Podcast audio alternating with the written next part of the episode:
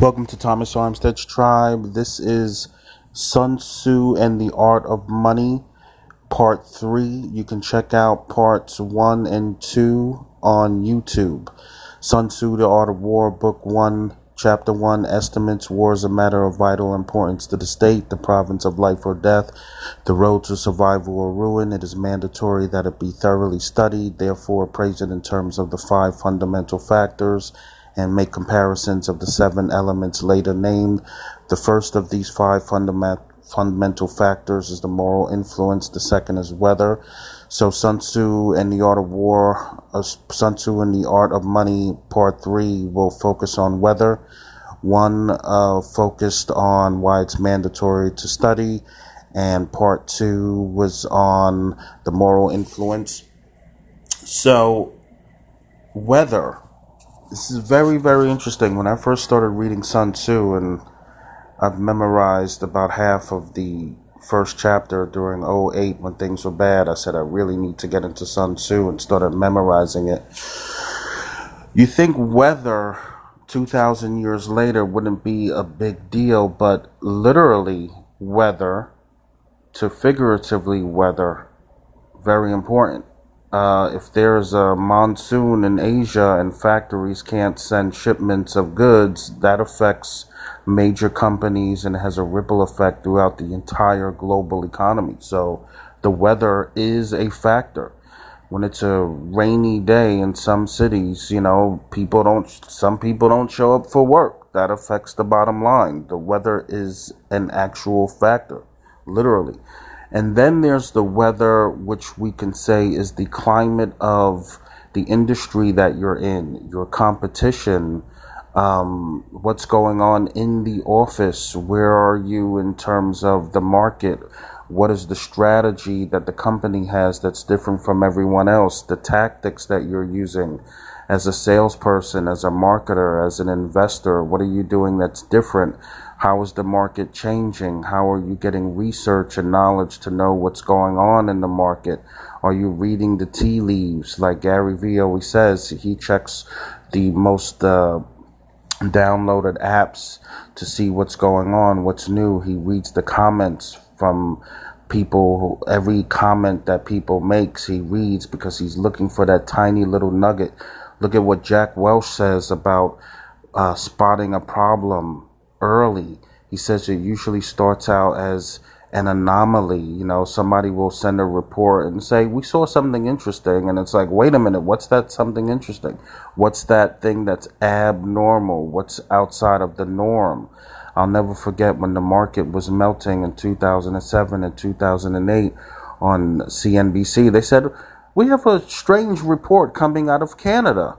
A business lender is going bankrupt and it had nothing to do with the mortgage mortgages, but you know, eventually, of course, put two and two together, and they said, "Is this a sign that the mortgage meltdown is affecting the unsecured business lending market?" Lo and behold, it surely did, and it was a tiny little story that came out. And when you're reading the paper, which people used to do, you know, ten years ago, a lot of big stories start out as these small little stories right? So you have to constantly be searching, searching, searching for the tiniest, slightest pieces of news, the tiniest nuances of sales, of marketing, always watching videos, always reading, finding out what's the latest information. Um, I'll never forget reading, I think it was uh, Earl Nightingale who says that there was a guy during the Depression, he had a lumber company, and what he would do was come home every night and take an hour to think about where his industry would be in 10 years. And all of the other lumber companies were going out of business, and he survived. Look at Goldman Sachs, uh, Merrill Lynch taken over by Bank of America. Uh, Bear, Stearns out of business, Lehman out of business. Goldman survived because when the market crashed the third week of March 2007, they had a plan Z, right? They said, what we're going to do is liquidate all of our mortgage backed securities. So the market crashed the third week of March 2007. That's when the bubble really burst on Wall Street. I was at Deutsche Bank at the time. Goldman liquidated their mortgage-backed securities two weeks later. They had a plan Z. They they saw what was happening in the market. They held on for the roller coaster ride, and now they have a skyscraper in Jersey City right across the street from Wall Street, symbolizing that they survived. So you have to read everything, you have to talk to people, you have to ask people. Like Mark Helow says, you have to, Mark Helow, check him out on YouTube, H E L O W. You have to know what's going on before it happens, and you have to go outside your own experience to find out how to be successful and what's going on in the market. So many times people, so often people say, oh, I got to rely on my experience. I have experience. You have experience. Everyone listening to this has experience, and that that's value.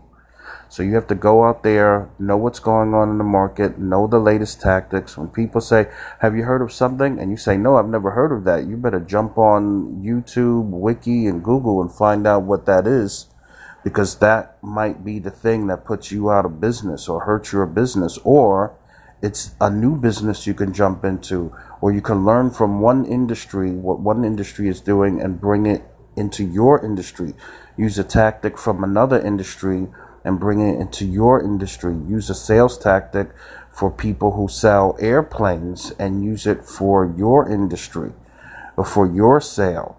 One of the greatest things I've learned, um, Jeffrey Gitomer talks about this. When you have a client, find out if they have kids, boy, girl, boy 10, girl 8, send them books. That client will never forget your generosity and your thoughtfulness even if they know it's a sales tactic, hey, you don't have to do it. It's phenomenal. So you have to know what's going on in the market. You have to find out tactics like Jeffrey Gitomer's. That's something that he does. Use it for what you do in your marketing, for your sales, for your clients, for your tenants, for your partners. Use every tactic you can to give yourself an edge, to stand out above the rest, to know what's going on, to read the tea leaves, to know what's going on. I used to tell people I need to know about the cost of tea in China because somehow, some way, that's going to have a ripple effect and affect the American market, the business market, the real estate market.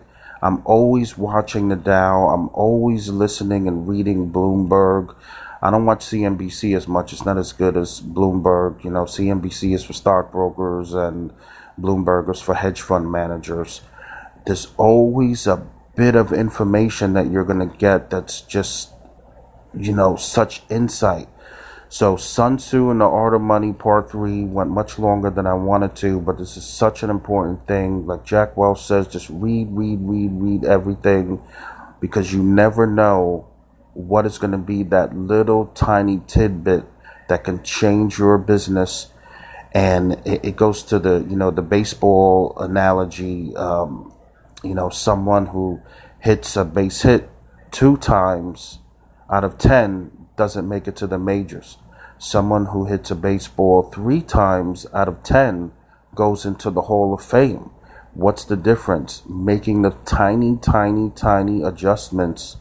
And you can do that nowadays. It's so easy.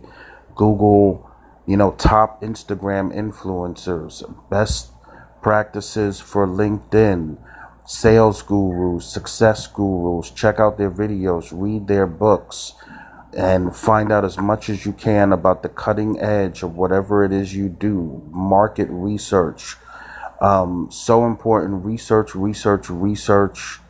Trying new things, going back to things that didn't work. Now you have more time. You have time that has gone by, and now you can do it with perspective and with uh, a clearer insight.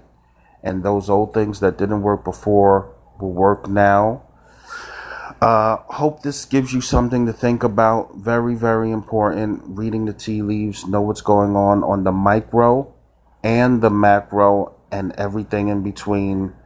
Once again, Thomas Armstead, join us for the uh, Thomas Armstead Tribe on LinkedIn, real estate financing, Have a fantastic day.